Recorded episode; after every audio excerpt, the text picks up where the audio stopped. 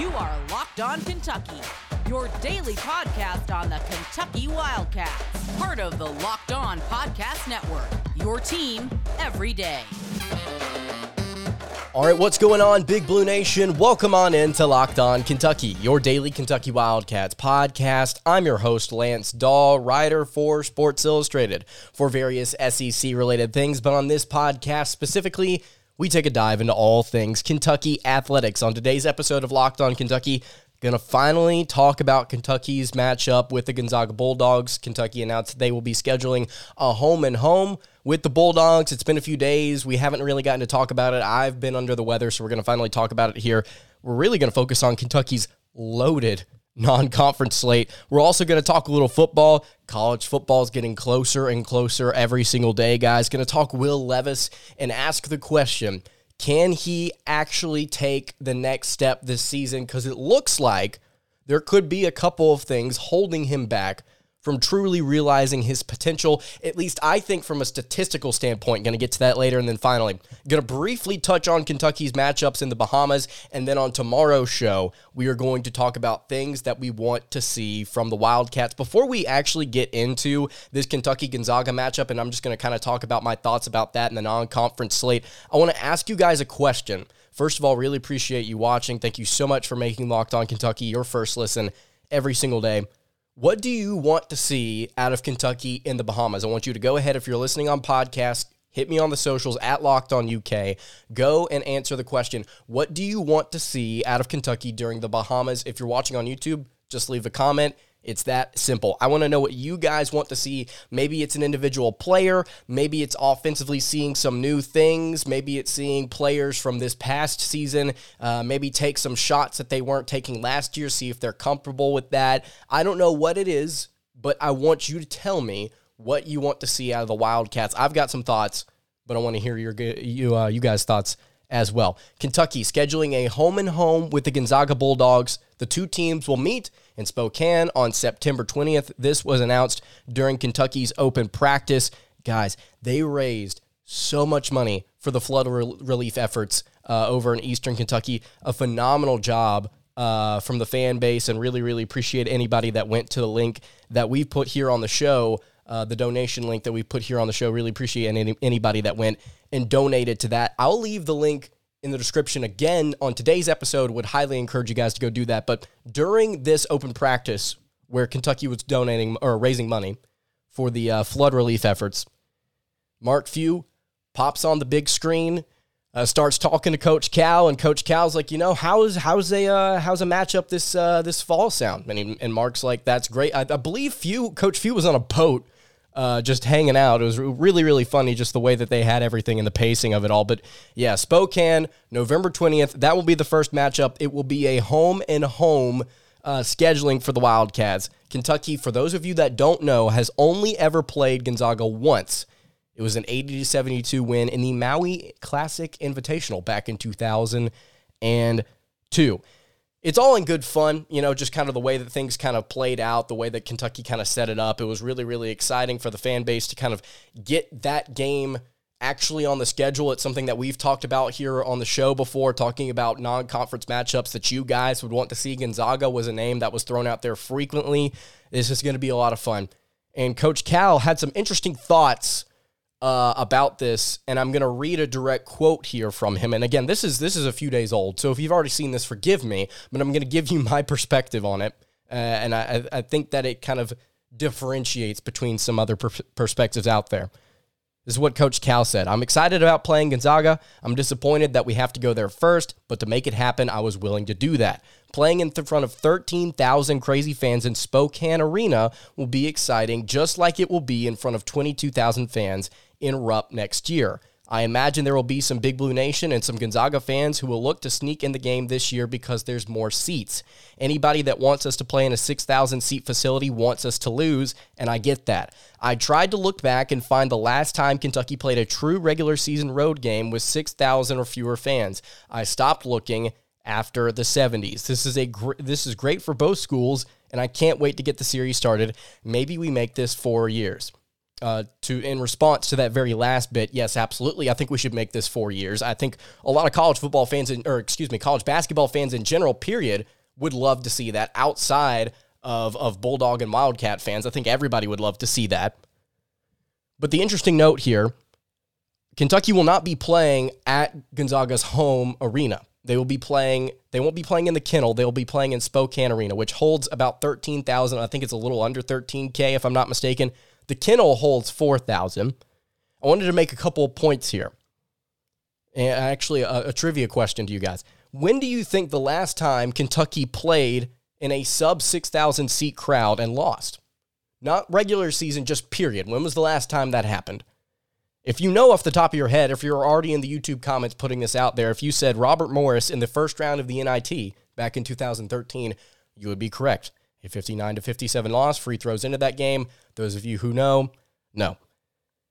That was also uh, a really, really, really tough game. But what also was a was a tough game, as something I want to point out here is that you know the last time Kentucky stepped on a court, period, to play an official game, we lost to a school that has a gym that holds a max capacity of 3,200 so maybe we shouldn't be flexing wins over smaller crowds. Maybe we shouldn't be saying we're going back to the 70s to find these things. But but maybe we should be flexing that. But Cal does make a good point. Playing in Spokane, period, will be fun. Playing in Rupp Arena against what will definitely, well, I wouldn't say definitely, it almost certainly will be a top 10, top five matchup this year and next season. Man, it's really, really great that they finally got this on the schedule. Two really, really good programs. Well, one of them much better than the other, but two two really really good teams. And it's going to be a lot of fun like I mentioned, not just for Wildcat and Bulldogs fans, but also for college basketball as a whole. And you look at Kentucky's non-conference slate. I ranted so much last season during the non-conference slate about how I thought that the games that Kentucky was playing was not setting themselves up, not setting the Wildcats up for success in conference play. And Kentucky had a good season in conference play, but there were moments early on in the SEC slate. You look at specifically, I think that game against LSU, where it's like not a whole lot in the non-con slate prepared us for this moment. And when whenever we got opportunities in the non-con, we didn't really adjust. And so here we are now. We're struggling early, offensively at least. And it was a problem. Look at this non-conference slate. You play Duquesne. You play Michigan State in the Champions Classic. North Florida, at Gonzaga. You play at home against Bellarmine, Bellarmine, excuse me. You play in London against Michigan. You play against UCLA in the CBS Sports Classic, Louisville, and you get Kansas in the SEC Big 12 Challenge. Look at that. Gonzaga, Michigan State, Michigan, UCLA, Louisville, and Kansas. That is what I want to see from the Wildcats. That is what they're capable of beating. I don't care if fans out there may say, oh, that's a game that we could potentially lose. Who cares? if it's a loss in the non-conference slate. If it's close, if it's competitive, you know what you do. You take notes and you regroup and you run through the SEC, having played a, game against a much tougher opponent than you may see on average in conference play. You prepared yourself to set yourself up for success in the future, win or lose. And if you win that game, it's a phenomenal resume booster. Again, Michigan State, Gonzaga, Michigan, UCLA, Louisville, Kansas. Those are great, great, great non conference schedulings. And I cannot wait to see what KenPom says about the uh, about the non conference strength of schedule. It's got to be top 25 at least. Just looking at that right there, I mean, it's got to be top 25 at least. Really, really excited that Kentucky is putting themselves in a position to play tough competition early so that they can play and win tough games late in the season. That's what we're looking for here. All right. I want to talk about Kentucky football for a little while. I want to talk about Will Levis and ask the question can he take the next step next season? Before I do that, though, I want to tell you guys about our friends over at betonline.net. BetOnline is the fastest and easiest way to check in on all of your betting needs. You can find all of your favorite sports and events at the number one online source for odds, lines, and games. You can find reviews and news of every league, including Major League Baseball NFL, NBA, NHL, combat sports, esports, and even golf. BetOnline continues to be the top online resource for all of your sports wagering information from live in-game betting, scores, and podcasts.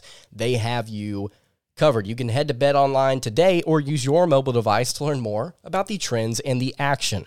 That's BetOnline where the game starts. All right, continuing along here on the Monday edition of Locked On Kentucky, Lance Dawe here with you. Will Levis, Kentucky quarterback, been receiving a ton, and I mean a ton, of preseason hype. Uh, you know, we've we've talked about it here on the show. There's a lot of mock drafts out there that think this kid's going first overall. Uh, there's a lot of mock drafts that thinks he, that he's a first round selection. Period. Um, well, not a lot of mock drafts out there saying he's going first overall. A select few thinks he think he's going number one. Uh, but there's a consensus out there that Will Levis is a first round quarterback. And so the concern has been some of the pushback by some other national media, and we got to talk to a lot of them at SEC Media Days. Was, you know, Will Levis is in a situation where we don't really know if he can take the next step. I don't think his surroundings are going to allow him to do that. And even if they did, is he really that good of a quarterback? Well, I want to dive into it today. And I want to say right here off the top, I don't know if there's going to be as much progression as some mocks and predictions out there think. And a lot of it, like these other national media guys that I've been speaking with, it, a, lot of it is not Will Levis's fault. There's there's two camps right now. Is that he is going to be great, and there's a camp that believes you know there's there's a lot of things outside of his control that isn't going to allow him to be great. And in my my opinion, I think specifically it's statistically I think if you watch this kid play, there's a lot to like about his game, not just because he's a physical freak. After going and watching some All 22, after going and watching on YouTube, listening to what quarterback coaches have had to say about this kid, watching some more film, taking some notes, I want to go through what I've seen from Will Levis. And I want to talk about what makes him a good quarterback, not for the NFL, but for Kentucky this season. Footwork, I think, is one of the most important things that I've noticed about Will Levis. I've made my way down to an SEC school's practice, not going to name the school, but I've made my way down to their practice, their fall camp practice, a few times over the past few days. And one of the things that bothered me a lot about their starting quarterback, or, or, or rather, um, their, their projected starter, was his footwork. His footwork wasn't good. He was very, very toesy. What I mean by that is he bounced or shifted back and forth between his feet on, on the balls of his feet, and, and he didn't have a consistent base when he was throwing the ball. Whenever you don't have a consistent base, you aren't able to get all of your weight into your throws. Not having a strong base in the pocket makes it really, really difficult uh, to. Uh, it makes it where a quarterback has to rely too much on his upper body strength, especially when he's trying to drive the ball downfield. It can lead to inaccuracy. It can lead to leaving throws short. You've got to be able to actually use your hips, use your lower body, and put everything together to become more consistent. You need to be able to have your cleats in the ground whenever you're going to drive balls downfield. And I think Kentucky this year in their offense is going to be a run to set up the play action type of offense. They're still, I think, going to be taking some shots downfield. Uh, I think you're going to see Will Levis try without Wan'Dale Robinson, which we'll talk about him in a little bit. I think you're going to see him still make throws downfield with consistent accuracy. But what I love here from Will Levis is he has a consistent base. He has really, really sound footwork 90% of the time. It's great for a college quarterback. Love the footwork from Will Levis. Probably one of the most impressive things I've seen from him on film. The second thing that I want to note here, and the actually I'll, I'll note two here, and they kind of go hand in hand: fluidity and athleticism. When you watch Will Levis on tape, you don't see him out of sync a ton. Even whenever he's making bad decisions, he threw that pick six against Tennessee. He's not out of rhythm. He's not jagged. He's not like uh, uncomfortable. He's fluid in everything that he does. And then the athleticism, and this is something that I've seen other quarterback coaches and different people point out you won't see a lot of design runs for Will Levis, but whether it is or it's not designed, he does a phenomenal job on run plays of getting where he needs to and finishing the play. You saw that against LSU. You saw it against Tennessee. You saw it against Louisville. In, those three games in particular, he's really, really good at getting downhill and finishing runs, whether that be around, over, or through defenders. We got to see in those three games all three of those different things. He's not afraid of contact and he's not easy to bring down. You love the athleticism and just the presence in the pocket. He's very, very fluid, very, very comfortable. A negative here, a slight negative here. Timing, I think, is something that I've noticed about Will Levis that I don't particularly like uh, on some of his uh, intermediate to deep throws. He, he does something that you like your quarterbacks to be able to do, which is progress through reads. right? He's able to go one, two, three, and then come back to two if he needs to, or take the third, or look at the first and take it. He's really, really good at progressing and staying calm in the pocket. But something that he does is sometimes he takes a hitch late or he runs through reads a little too slowly, and he'll end up getting a throw to a spot where it's not on time, but there could have been a potential play made. And so that's kind of my concern this season. We're going to talk about playmakers in just a second is can he kind of work through things quicker now that he's in a second year in an offense that while he doesn't have his OC, but it's an offense that's very similar to what he had uh, almost identical to what he had last year. Can he kind of build on that, work through things a little bit quicker? Timing was something that I saw on Levis's tape, and it wasn't a struggle most of the time. Mean, he's made some really, really good throws that were on time and downfield, but there it was the occasional thing where it's just like, okay, that's why he threw an interception here. That's why this ball almost got picked off. That's why this play ended the way that he did, it, the way that it did. I'm not saying that the play calling was always perfect. I, I definitely think you saw some examples last year, of some confusing plays by by um, by Kentucky at different times in, in games where they didn't necessarily need to run what they ran, but timing, getting throws to where they need to be whenever the opportunity presents itself. Reliance on playmakers with a question mark is something that I put here. So Kentucky had Wan'Dale Robinson last year. All of you know that. He is gone. All of you know that. I think that Kentucky's receiver corps is probably from a from a star perspective, like a star rating perspective, and when you look at these kids on paper, I mean, Mark Stoops said this to me directly at, at SEC Media Days. It's probably the most talented receiving corps he's had with the Wildcats, but it's also one of the youngest. And the, with the departure of such a strong presence in Wan'Dale Robinson, gives me questions about this year's passing game, gives me pause about whether or not Levis can really take the next step.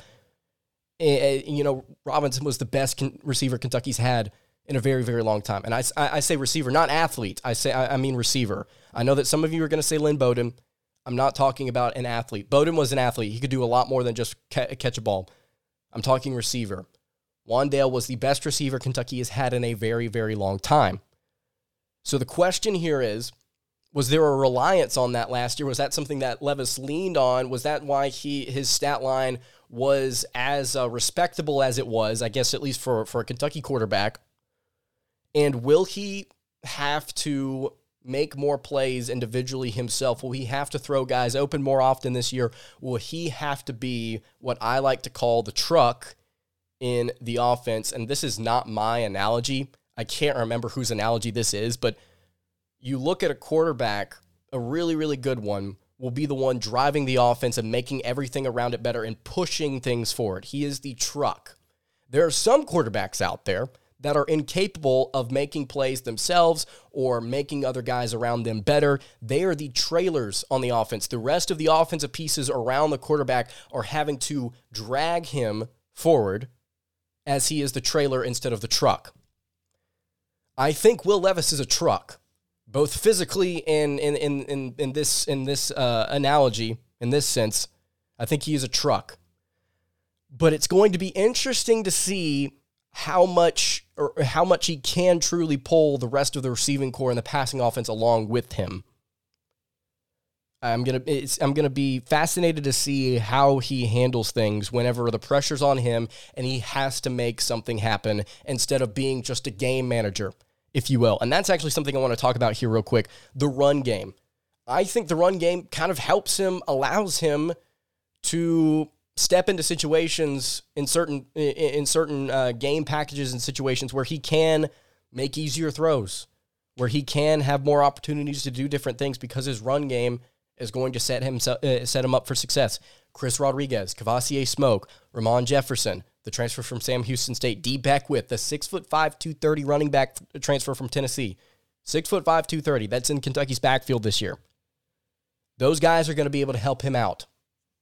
And I think the passing game is going to benefit from, from that. But again, got a lot of really young receivers. It's just a, a huge question for me. And so the final thing I want to point out here that I've noticed about Levis and the offense, period, is the offensive line play. Kentucky was sixth in the SEC in sacks allowed per game last season. You look at the PFF numbers, the Pro Football Focus numbers. Kentucky's offensive line in 2021 had a 76.1 average pass block grade. Something else I want to note here Three players had over an 80 pass block grade. That's really good.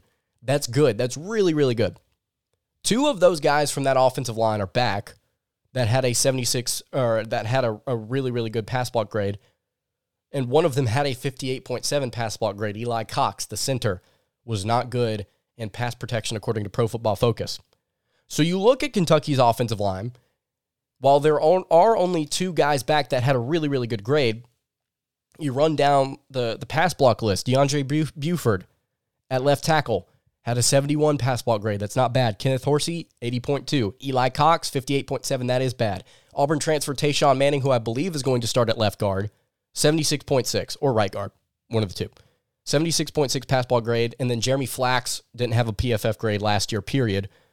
But that the, the, the offensive line, I think, is going to be similar to last season's. I don't think it's going to be worse. I think it's going to be similar or slightly better. So I don't think offensive line play is going to be a huge concern here.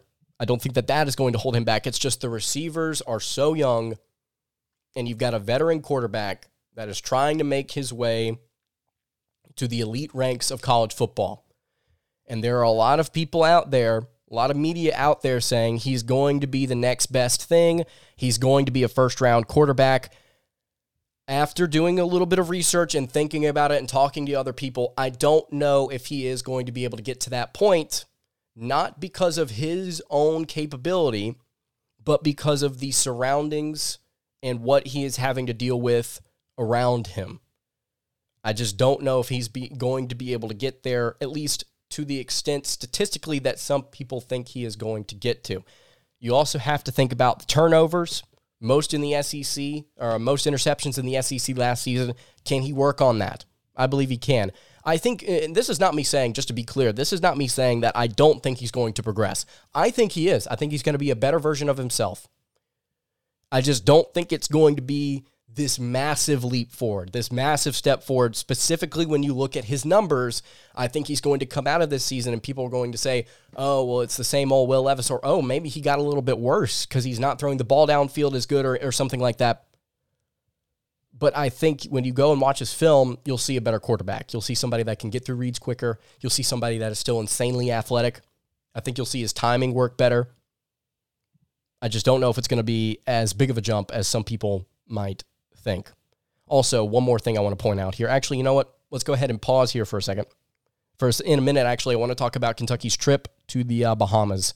Before I get to that, though, and some more uh, Kentucky football notes, I want to tell you guys about our friends over at LinkedIn. As the sun comes out and small businesses are back in business, LinkedIn Jobs makes it easier for you to grow your team.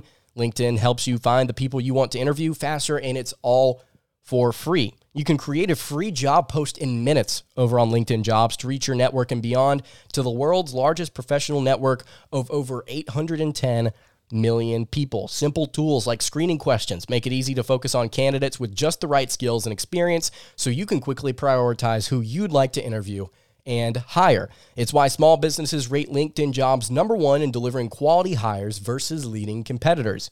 You can post your job for free at linkedin.com slash locked on college. Again, that's linkedin.com slash locked on college to post your job for free. Terms and conditions apply. All right, wrapping up the Monday edition of Locked On Kentucky. Lance Dawe here with you. Before I get to the Bahamas matchups and just kind of briefly discussing that, I, there are a couple things I want to point out. Some more things I want to point out about Will Levis. On paper, he does not have the playmakers that he had at receiver a year ago. But I also want to leave this up to possibility. I don't want to just say Kentucky's receivers are young, therefore they're going to stink. Like Mark Stoops said, I will reiterate myself. It's the most talented receiving corps that Kentucky has had in a while. There's opportunity for these guys to shine. There's opportunity for these guys to really step up. We don't know. Who knows? They could be good. Dane Key may be much better than anticipated. Chris Lewis may be much better than anticipated. You know, it's a shame that Kentucky missed out on Javon Baker. They've got a transfer from Virginia Tech and Tayvion Robinson. He's got a lot of experience. There's reason to believe that this could be a much better unit than people out there actually project, including myself. So who knows? We'll have to see. Also, the other thing I want to point out if we're talking here about like Levis on tape struggling. I'm not talking from a from a stat standpoint. I'm talking just on tape, watching him week to week and saying, man, he's just not gotten better. I want you to look at Kentucky's schedule with me real quick and tell me what the second most difficult defense he will face is outside of Georgia. What's the second best defense he's going to face? Kentucky plays Miami of Ohio, Florida, Youngstown State, Northern Illinois, Ole Miss, South Carolina, Mississippi State, Tennessee, Missouri, Vanderbilt, Georgia, and Louisville. Outside of Georgia, I could only assume that Mississippi State is the second best defense he's going to face just based off experience and, and the production that they had last year. But that game's at home. And, you know, I like Kentucky's chances in that matchup. So, yeah, I, I think that uh, I think you look at this this schedule. It's the easiest in the SEC according to ESPN's FPI. Veteran quarterback taking on the lightest schedule in the conference. There's opportunity for him to shine. Also, something I want to point out, I apologize about this. I kept saying, whenever I was doing a schedule breakdown uh, a few episodes ago, I kept saying Northern Iowa, I believe, instead of Northern Illinois. Uh, that is on me. It was funny because I was literally looking at the schedule in front of me, and it was lit- literally said on the screen Northern Illinois, uh, and I guess I kept saying Northern Iowa, so I apologize for that. I swear I am not blind. Kentucky basketball. Going to wrap things up here with uh, with with uh, some K- Kentucky basketball game times and matchups for Kentucky's trip to the Bahamas. It's been announced Wednesday, August 10th at 7 p.m. Eastern. The Wildcats will take on the Dominican Republic national team. We already knew this; these matchups were coming, but now times have been out, and it's going to be on SEC Network. I'm just really excited about. it. I wanted to discuss it here. So Wednesday, Dominican Republic U22 national team. So that's kids all 22 or younger for the, the uh, Dominican Republic Thursday, same time, 7 Eastern, versus the Monterrey Tech team that is a uh, team from Mexico. Saturday, August 13th. So it's Wednesday, Thursday, take a break Friday. On Saturday at 6 p.m. Eastern, the uh, Carleton University uh, basketball team, Kentucky will take on in that team's from Canada, made their way down, I guess, to the Bahamas as well. Uh, then Sunday, August 14th at 12 p.m. Eastern, uh, Kentucky will take on the Bahamas national team.